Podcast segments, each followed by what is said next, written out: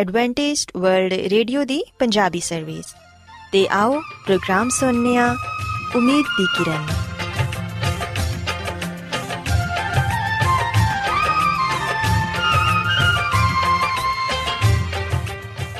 ਸਾਥਿਓ, ਪ੍ਰੋਗਰਾਮ ਉਮੀਦ ਦੀ ਕਿਰਨ ਦੇ ਨਾਲ ਮੈਂ ਤੁਹਾਡੀ ਮੇਜ਼ਬਾਨ ਫਰਾਸਲੀਨ ਤੁਹਾਡੀ ਖidmat 'ਚ ਹਾਜ਼ਰ ਹਾਂ। ਸਾਡੀ ਪੂਰੀ ਟੀਮ ਵੱਲੋਂ ਪ੍ਰੋਗਰਾਮ ਸੁਣਨ ਵਾਲੇ ਸਾਰੇ ਸਾਥੀਆਂ ਨੂੰ ਸਾਡਾ ਪਿਆਰ ਭਰਾ ਸਲਾਮ ਕਬੂਲ ਹੋਏ। ਸਾਥਿਓ, ਉਮੀਦ ਕਰਨੀ ਆ ਕਿ ਤੁਸੀਂ ਸਾਰੇ ਖੁਦਾ ਤਾਲਾ ਦੇ ਫਜ਼ਲੋ ਕਰਮ ਨਾਲ ਖੈਰੀਅਤ ਨਾਲ ਹੋ। ਤੇ ਸਾਡੀ ਇਹ ਦੁਆ ਹੈ ਕਿ ਤੁਸੀਂ ਜਿੱਥੇ ਕਿਤੇ ਵੀ ਰਹੋ, ਖੁਦਾਵੰਦ ਖੁਦਾ ਤੁਹਾਡੇ ਨਾਲ ਹੋਣ ਤੇ ਤੁਹਾਡੀ ਹਿਫਾਜ਼ਤ ਤੇ ਰਹਿਨਮਾਈ ਕਰਨ। ਸਾਥਿਓ, ਇਸ ਤੋਂ ਪਹਿਲਾਂ ਕਿ ਅੱਜ ਦੇ ਪ੍ਰੋਗਰਾਮ ਨੂੰ ਸ਼ੁਰੂ ਕੀਤਾ ਜਾਏ, ਆਓ ਪਹਿਲਾਂ ਪ੍ਰੋਗਰਾਮ ਦੀ ਤਫਸੀਲ ਸੁਣ ਲਵੋ। ਤਫਸੀਲ ਕੁਝ ਇਸ ਤਰ੍ਹਾਂ ਹੈ ਕਿ ਪ੍ਰੋਗਰਾਮ ਦਾ ਆਗਾਜ਼ ਮਾਮੂਲ ਦੇ ਮੁਤਾਬਿਕ ਇੱਕ ਰੂਹਾਨੀ ਗੀਤ ਨਾਲ ਕੀਤਾ ਜਾਏਗਾ ਤੇ ਗੀਤ ਦੇ ਬਾਅਦ ਬੱਚਿਆਂ ਦੇ ਲਈ ਬਾਈਬਲ ਮੁਕੱਦਸ ਚੋਂ ਬਾਈਬਲ ਕਹਾਣੀ ਪੇਸ਼ ਕੀਤੀ ਜਾਏਗੀ। ਤੇ ਸਾਥੀਓ, ਪ੍ਰੋਗਰਾਮ ਦੇ ਆਖਿਰ 'ਚ ਖੁਦਾਵੰਦ ਦੇ ਖਾਦਮ ਅਜ਼ਮਤ ਇਮਨੁਅਲ, ਖੁਦਾਵੰਦ ਦੇ ਅਲਾਹੀ ਪਾਕਲਾਮ ਚੋਂ ਪੇਗਾਮ ਪੇਸ਼ ਕਰਨਗੇ। ਆਓ ਸਾਥੀਓ, ਸਭ ਤੋਂ ਪਹਿਲਾਂ ਖੁਦਾਵੰਦ ਦੀ ਤਾਰੀਫ 'ਚ ਇਹ ਖੂਬਸੂਰਤ ਗੀਤ ਸੁਣਨੇ ਆ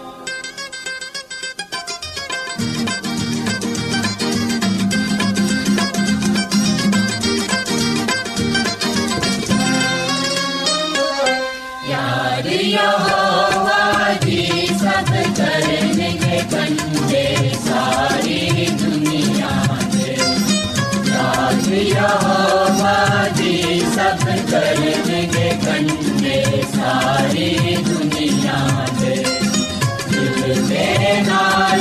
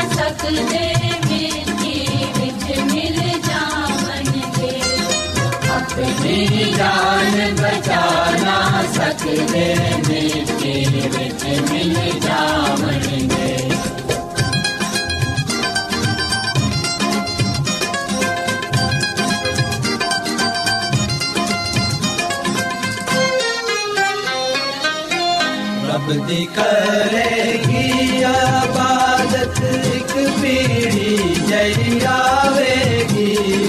ਰੱਬ ਦੀ ਕਰੇਗੀ ਆਬਾਦਤ ਇੱਕ ਪੀੜੀ ਜਈ ਆਵੇਗੀ। ਬਨਵਾ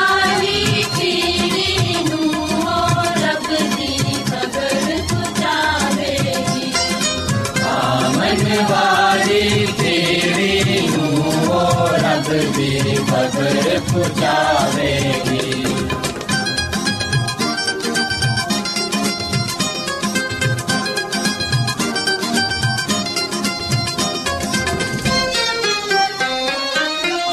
ਦੱਸੇਗੀ ਸਚਿਆਈ ਰੱਬ ਦੀ, ਉਹਨਾਂ ਨੂੰ ਜੋ ਜੰਮਣ ਗਏ ਦੱਸੇਗੀ ਸਚਿਆਈ ਰੱਬ ਦੀ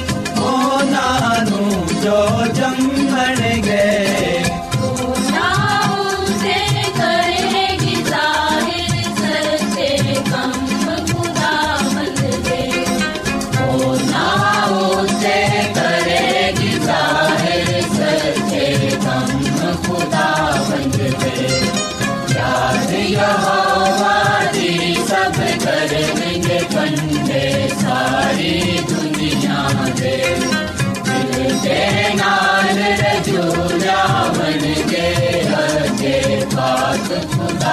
के। याद यहोवा जी सब करेंगे कंधे, सारी दुनिया दे प्यारे बच्चों खुदावन की तारीफ़ में अभी जो खूबसूरत गीत आपने सुना, यकीनन ये गीत आपको पसंद आया होगा। अब वक्त है कि बाइबल कहानी आपकी खिदमत में पेश की जाए।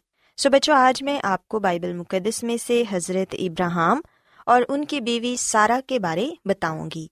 और आज की बाइबल कहानी से आप इस बात को सीख सकेंगे कि बेशक इंसान कमज़ोर है और खामियों से भरा पड़ा है, लेकिन इसके बावजूद भी जिस खुदावन की हम इबादत करते हैं, वो अपने लोगों की हिफाजत करता है और उन्हें बरकत देता है। हम देखते हैं कि खुदावन ने अपने अलाही इंतज़ाम के मुताबिक हज़रत इब्राहिम पर ये आजमाइश आने दी, ताकि उन्हें फर्माबरदारी, सब्र और ईमान के सबक सिखा सके। और ये सबक आने वाली नस्लों के लिए भी फ़ायदेमंद था, जिन्हें इस तरह की आजमाइश में से गुजरना था। प्यारे बच्चों, याद रखें कि खुदावंद अपने लोगों की रहनुमाई इस तरीके से करते हैं, जिससे वो वाकिफ नहीं होते।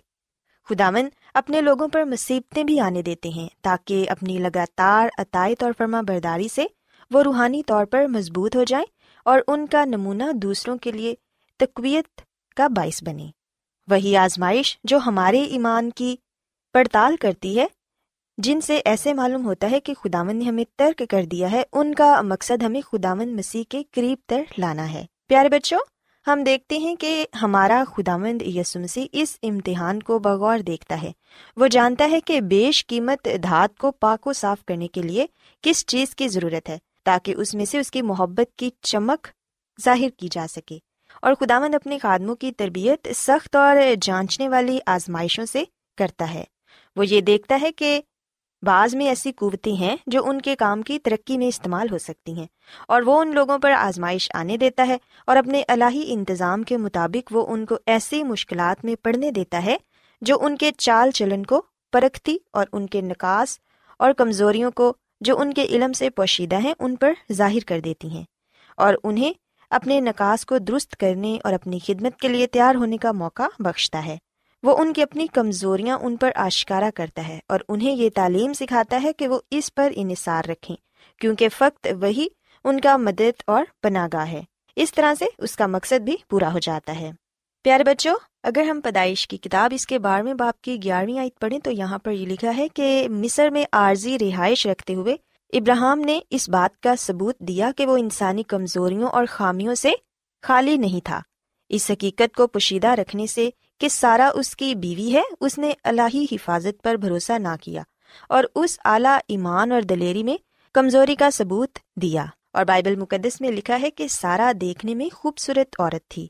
हज़रत इब्राहिम ने अपने दिल में सोचा कि सारा को अपनी बहन ज़ाहिर करने में वो झूठ बोलने का मुजरम ना था, क्योंकि वो उसके बाप की बेटी तो थी, अगरचा उसकी माँ की बेटी ना थी, लेकिन इस हकीकी रिश्ते को छुपाना धोखा था। खुदावंद की नज़र में नापसंदीदा है। हज़रत इब्राहिम के ईमान के ना होने के सबब से सारा बहुत खतरे में पड़ गई। क्योंकि प्यारे बच्चों, हम देखते हैं कि हज़रत इब्राहिम ने अपने तहफ़ के लिए सारा से ये कहा कि अगर कोई उससे पूछे तो वो ये कहे कि मैं इब्राहिम की बहन हूँ। सो इससे हज़रत इब्राहिम महफूज रहेगा। लेकिन इस तरह करने से इब्राहिम के ईमान के ना होने के सबब से सारा बहुत खतरे में पड़ गई। शाह मिस्र ने इसकी खूबसूरती की खबर पाकर उसे अपने महल में बुलवा लिया, ताकि उसे अपनी बीवी बनाए। लेकिन खुदावन ने शाही घराने पर आफते नाजिल करके सारा की हिफाजत की। सो हम देखते हैं कि खुदावन ने किस तरह सारा को भी शाही घराने से महफूज रखा। प्यारे बच्चों, वो खुदावन जिसकी इब्राहिम इबादत करता था अपने खादम की हिफाजत करेगा, और अगर कोई उसे नुकसान पहुँचाए तो खुदावंद उससे बदला लेगा। आसमान के बादशाह के फर्जंदों में से किसी को नुकसान पहुंचाना एक खतरनाक बात है। प्यारे बच्चों, लिखा है कि खुदावंद के बरगजीदा लोगों के मुतलिक ये कहता है कि उनकी खातिर उसने बादशाहों को धमकाया और कहा कि मेरे ममसूहों को हाथ ना लगाओ और मेरे नबियों को कोई नुकसान ना पहुंचाओ। ये बात हमें जबूर 105 उसकी चौदहवीं और पंद्रहवीं आयत में पढ़ने को मिलती है। सो प्यारे बच्चों, इस वाक्य से हम ये बात सीखते हैं कि बेशक इंसान कमज़ोर है और खामियों से भरा पड़ा है, पर इसके बावजूद जिस खुदावन की हम इबादत करते हैं, वो अपने लोगों की हिफाजत करता है और बरकत देता है। और अगर कोई उन्हें नुकसान पहुँचाए तो फिर वो उनका बदला लेता है। सो हम देखते हैं कि इस कहानी में भी खुदामंद यसुमसी ने किस तरह हज़रत इब्राहिम और सारा को महफूज रखा और उनकी हर तरह से हिफाजत और निगेबानी की। सो बच्चों, मैं उम्मीद करती हूँ कि आपको आज की बाइबल कहानी पसंद आई होगी। मेरी ये दुआ है कि खुदामंद खुदा आपके साथ हो और आपको बहुत सी बरकतों से नवाजें। आइए अब खुदावंद की तारीफ़ में एक और खूबसूरत गीत सुनते हैं।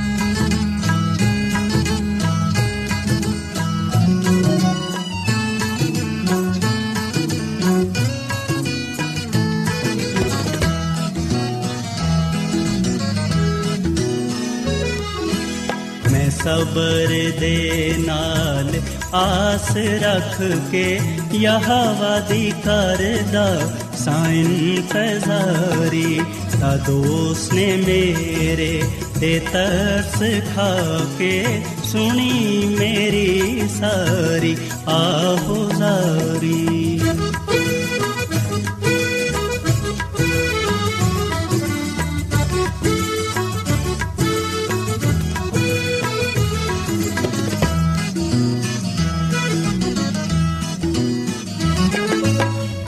ਖਤਰੇ ਤੇ ਟੋਏ ਤੇ ਖੋਬਿਆਂ ਤੋਂ ਹੈ ਮੈਨੂੰ ਕੱਢ ਕੇ ਲਿਆਇਆ ਬਾਹਰ। ਉਹ ਖਤਰੇ ਤੇ ਟੋਏ ਤੇ ਖੋਬਿਆਂ ਤੋਂ ਹੈ ਮੈਨੂੰ ਕੱਢ ਕੇ ਲਿਆਇਆ ਬਾਹਰ। ਜਟਾਂ ਤੇ ਰੱਖੇ ਪੈਰ ਮੇਰੇ ਤੇ ਬਖਸ਼ੀ ਕਦਮਾਂ सवा चटाने रख पैर मेरे ते बक्षि ब्शिक सवारी।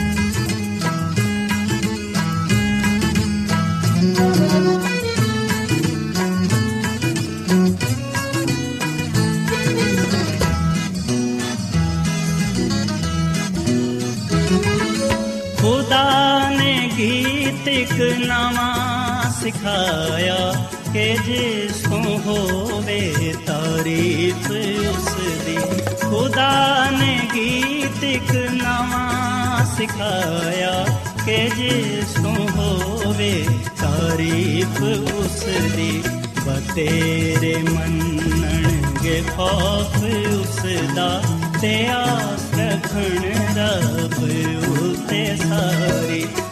ਤੇਰੇ ਮੰਨਣਗੇ ਖੌਫ ਉਸ ਦਾ ਤੇ ਆਸ ਰੱਖਣ ਰੱਬ ਉਤੇ ਸਾਰੀ।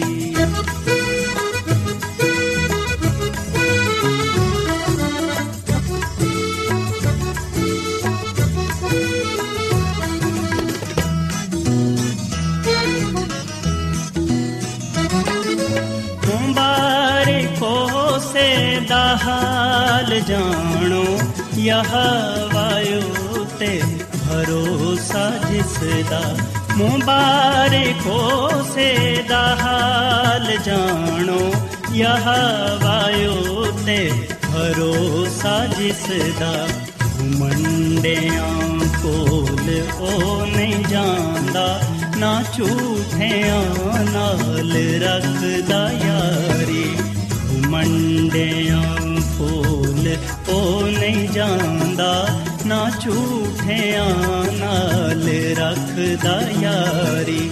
ਮੈਂ ਸਬਰ ਦੇ ਨਾਲ ਆਸ ਰੱਖ ਕੇ ਯਹਵਾ ਦੀ ਕਰਦਾ ਸਾਇਨ ਦਾ ਕਦੋਸ ਨੇ ਮੇਰੇ ਤੇ ਤਰਸ ਖਾ ਕੇ ਸੁਣੀ ਮੇਰੀ ਸਾਰੀ ਆਹੋਜ਼ਾਰੀ ਰੋਜ਼ਾਨਾ ਐਡਵੈਂਟਿਸਟ ਵਰਲਡ ਵੇ ਰੇਡੀਓ 24 ਘੰਟੇ ਦਾ ਪ੍ਰੋਗਰਾਮ, ਜਨੂਬੀ ਏਸ਼ੀਆ ਦੇ ਲਈ ਪੰਜਾਬੀ, ਉਰਦੂ, ਅੰਗਰੇਜ਼ੀ, ਸਿੰਧੀ ਤੇ ਦੂਜੀਆਂ ਬਹੁਤ ਸਾਰੀਆਂ ਜ਼ੁਬਾਨਾਂ ਵਿੱਚ ਨਸ਼ਰ ਕਰਦਾ ਹੈ ਸਿਹਤ ਮਤਵਾਜ਼ਨ ਖੁਰਾਕ تعلیم ਖਾਨਦਾਨੀ ਜ਼ਿੰਦਗੀ ਤੇ ਬਾਈਬਲ ਮੁਕੱਦਸ ਨੂੰ ਸਮਝਣ ਦੇ ਲਈ ਐਡਵੈਂਟਿਸਟ ਵਰਲਡ ਰੇਡੀਓ ਜ਼ਰੂਰ ਸੁਨੋ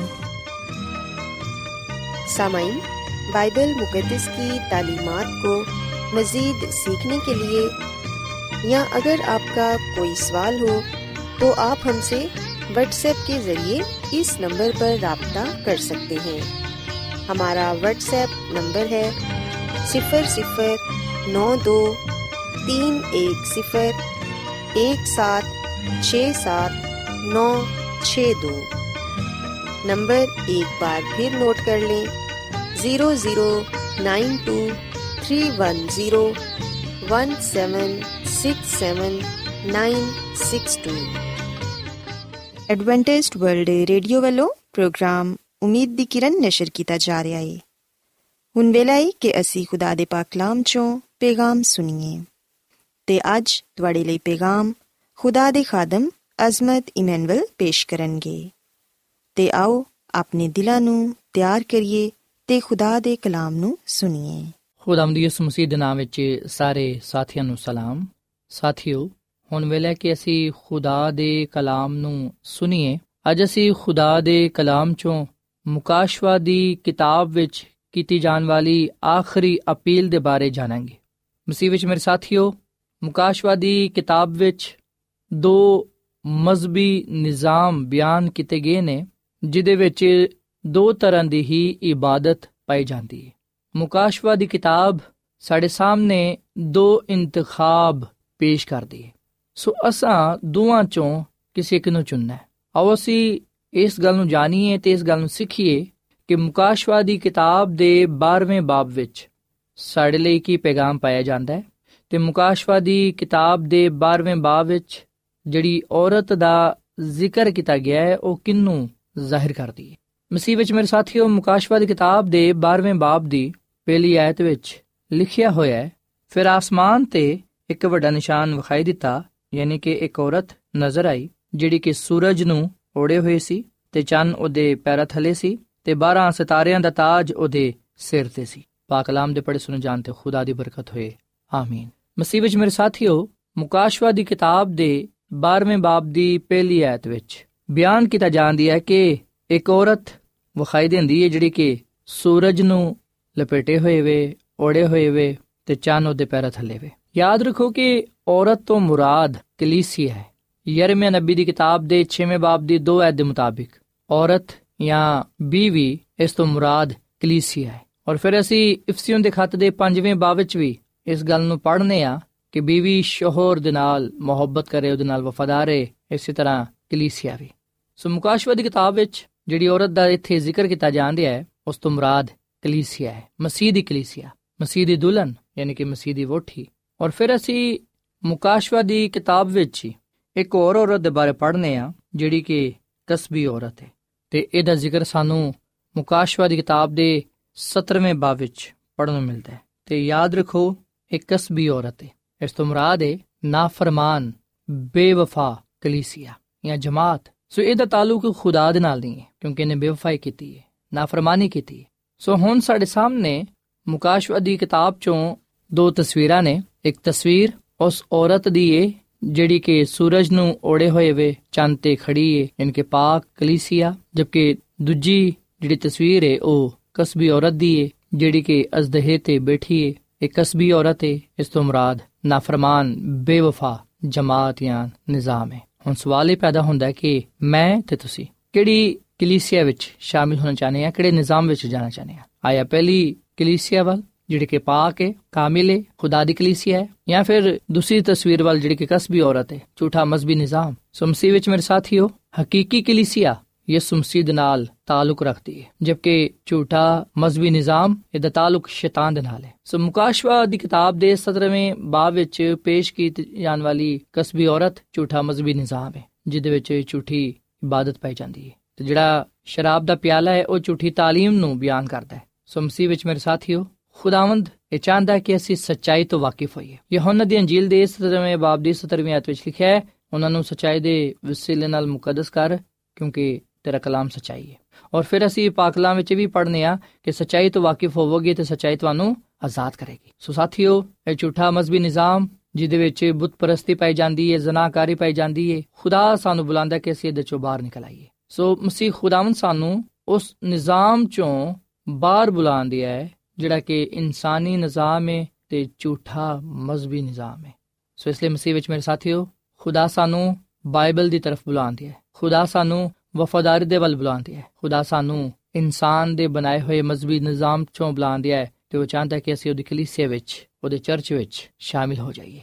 ਯਿਸੂ ਮਸੀਹ ਸਾਡਾ ਸਰਦਾਰ ਕਾਹਿਨ ਹੈ। ਯਿਸੂ ਮਸੀਹ ਸਾਡਾ ਨਜਾਤ ਦਹਿੰਦਾ ਹੈ। ਉਦੋਂ ਇਲਾਵਾ ਅਸੀਂ ਉਹਦੇ ਨਾਲ ਕਿਸੇ ਨੂੰ ਵੀ ਖੜਾ ਨਹੀਂ ਕਰ ਸਕਦੇ। ਇਸ ਦੁਨੀਆਂ ਵਿੱਚ ਜਿੰਨੇ ਵੀ ਨਬੀ ਪੈਗੰਬਰ ਰਸੂਲ ਆਏ, ਉਹ ਯਿਸੂ ਮਸੀਹ ਨੂੰ ਮੰਨਦੇ ਸਨ। ਪਰ ਅਫਸੋਸ ਦੀ ਗੱਲ ਇਹ ਹੈ ਕਿ ਅਸੀਂ ਉਹਨਾਂ ਨੂੰ ਮੰਨਣਾ ਸ਼ੁਰੂ ਕਰ ਦਿੱਤਾ ਹੈ ਜਾਂ ਉਹਨਾਂ ਦੀ ਇਬਾਦਤ ਕਰਨਾ ਸ਼ੁਰੂ ਕਰ ਦਿੱਤੀ ਹੈ, ਜਿਹੜੇ ਕਿ ਇਬਾਦਤ ਦੇ ਲਾਇਕ ਨਹੀਂ ਨੇ। ਜਿਵੇਂ ਕਿ ਮੁਕੱਦਸਾ ਮਰੀਮ ਦੀ ਇਬਾਦਤ, ਉਹਦੀ ਪੂਜਾ, ਉਹਦੇ ਸਟੈਚੂ ਬਣਾਉਣਾ, ਪਾਕ ਕਲਾਮ ਸਾਨੂੰ ਇਸ ਗੱਲ ਤੋਂ ਮਨਾ ਕਰਦਾ ਹੈ।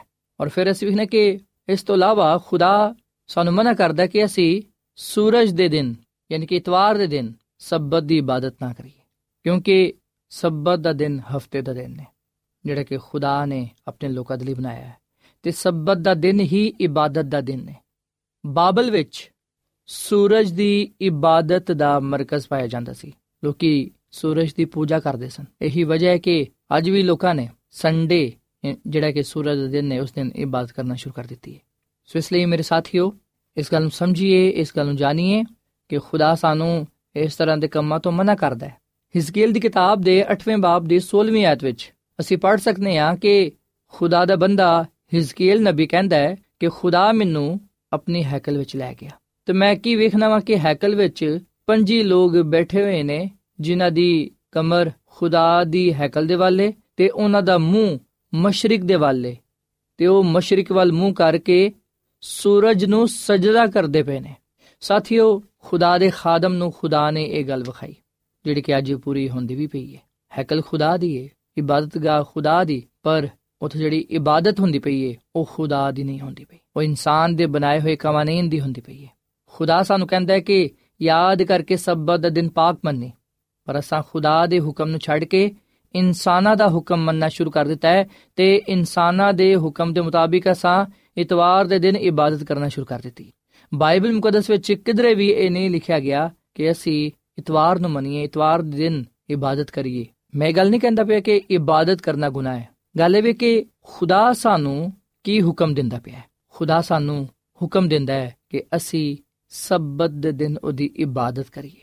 ਜਦਕਿ ਲੋਕਾਂ ਨੇ ਖੁਦਾ ਦੇ ਹੁਕਮ ਨੂੰ ਇੱਕ ਪਾਸੇ ਰੱਖ ਕੇ ਦੂਜੇ ਦਿਨਾਂ ਵਿੱਚ ਇਬਾਦਤ ਕਰਨਾ ਸ਼ੁਰੂ ਕਰ ਦਿੱਤੀ ਹੈ।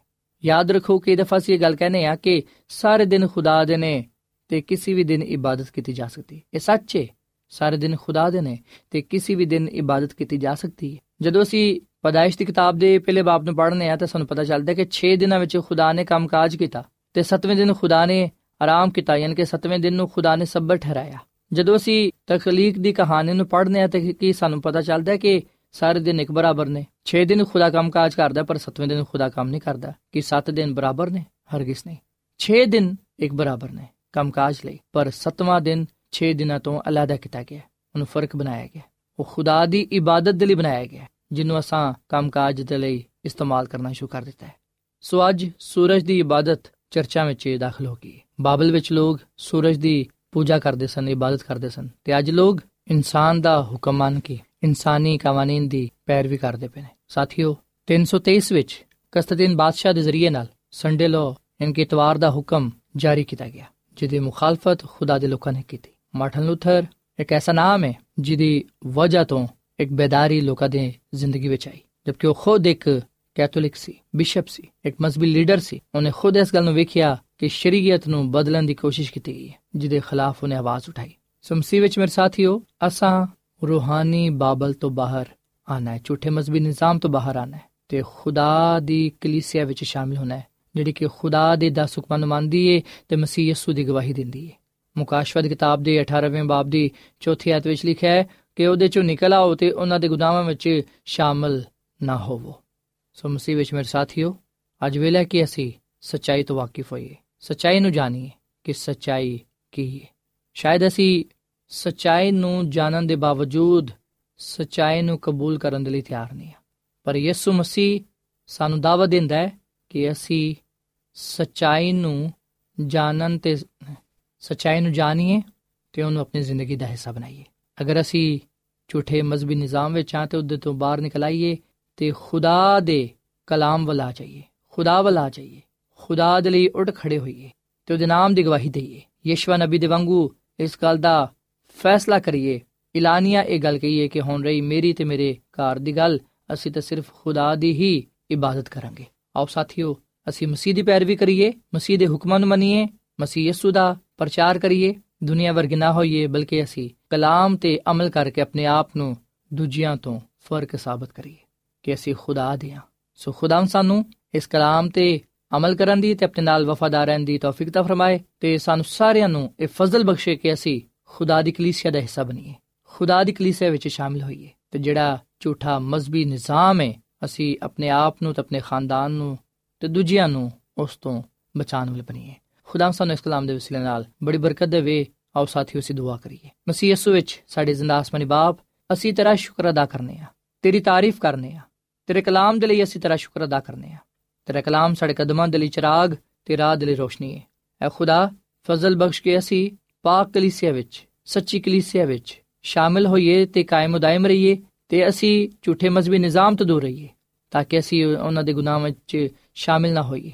ਕਿਉਂਕਿ ਜਿਹੜੀ ਜਾਨ ਗੁਨਾਹ ਕਰੇਗੀ, ਸੋ ਮਰੇਗੀ। ਐ ਖੁਦਾ ਫਜ਼ਲ ਦੇ ਕੇ ਅਸੀਂ ਤੇਰੇ ਕਲਾਮ ਦੀ ਪੈਰਵੀ ਕਰੀਏ, ਤੇਰੇ ਹੁਕਮਾਂ ਤੇ ਚੱਲੀਏ ਤੇ ਤੇਰੇ ਨਾਲ ਵਫਾਦਾਰ ਰਹੀਏ। ਅੱਜ ਦਾ ਇਹ ਕਲਾਮ ਸਾਡੀ ਜ਼ਿੰਦਗੀ ਵਿੱਚ ਫਲਦਾਰ ਸਾਬਿਤ ਹੋਏ, ਤੇ ਸਾਨੂੰ ਆਪਣੇ ਨਾਲ ਵਫਾਦਾਰ ਰਹਿਣ ਦੀ ਤੌਫੀਕ ਤਾ ਫਰਮਾ। ਸਾਡੀ ਜ਼ਿੰਦਗੀ ਵਿੱਚ, ਖਾਨਦਾਨਾਂ ਵਿੱਚ, ਜਿੱਥੇ ਵੀ ਨਾਰਾਸਤੀ ਨਜਾਸਤ ਗੁਨਾਹ, ਬਿਮਾਰੀ ਪਾਈ ਜਾਂਦੀ ਉਹਨੂੰ ਦੂਰ ਕਰ। ਐ ਖੁਦਾ ਸਾਡੇ ਤੇ ਰਹਿਮ ਕਰ ਸਾਨੂੰ ਬਰਕਤ ਦੇ ਤੇ ਸਾਨੂੰ ਆਪਣੇ ਜਲਾਲ ਦੇ ਲਈ ਇਸਤੇਮਾਲ ਕਰ, ਕਿਉਂਕਿ ਇਹ ਦੁਆ ਮੰਗ ਲੈਨੇ ਆ ਆਪਣੇ ਖੁਦਾਵੰਦ ਯਿਸੂ ਮਸੀਹ ਦੇ ਨਾਮ ਵਿੱਚ।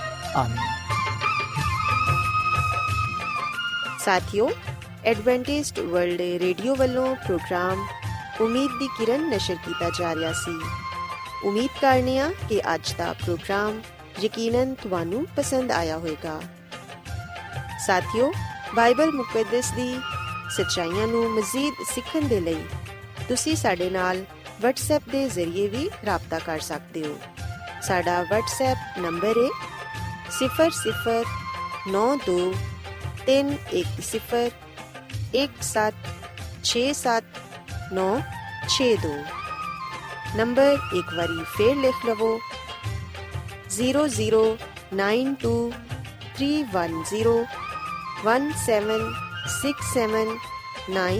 0092311767962 ਸਾਥਿਓ, ਕੱਲ ਇਸੇ ਵੇਲੇ ਤੇ ਇਸੇ ਫ੍ਰੀਕਵੈਂਸੀ ਤੇ ਦੁਬਾਰਾ ਤੁਹਾਡੇ ਨਾਲ ਮੁਲਾਕਾਤ ਹੋਏਗੀ।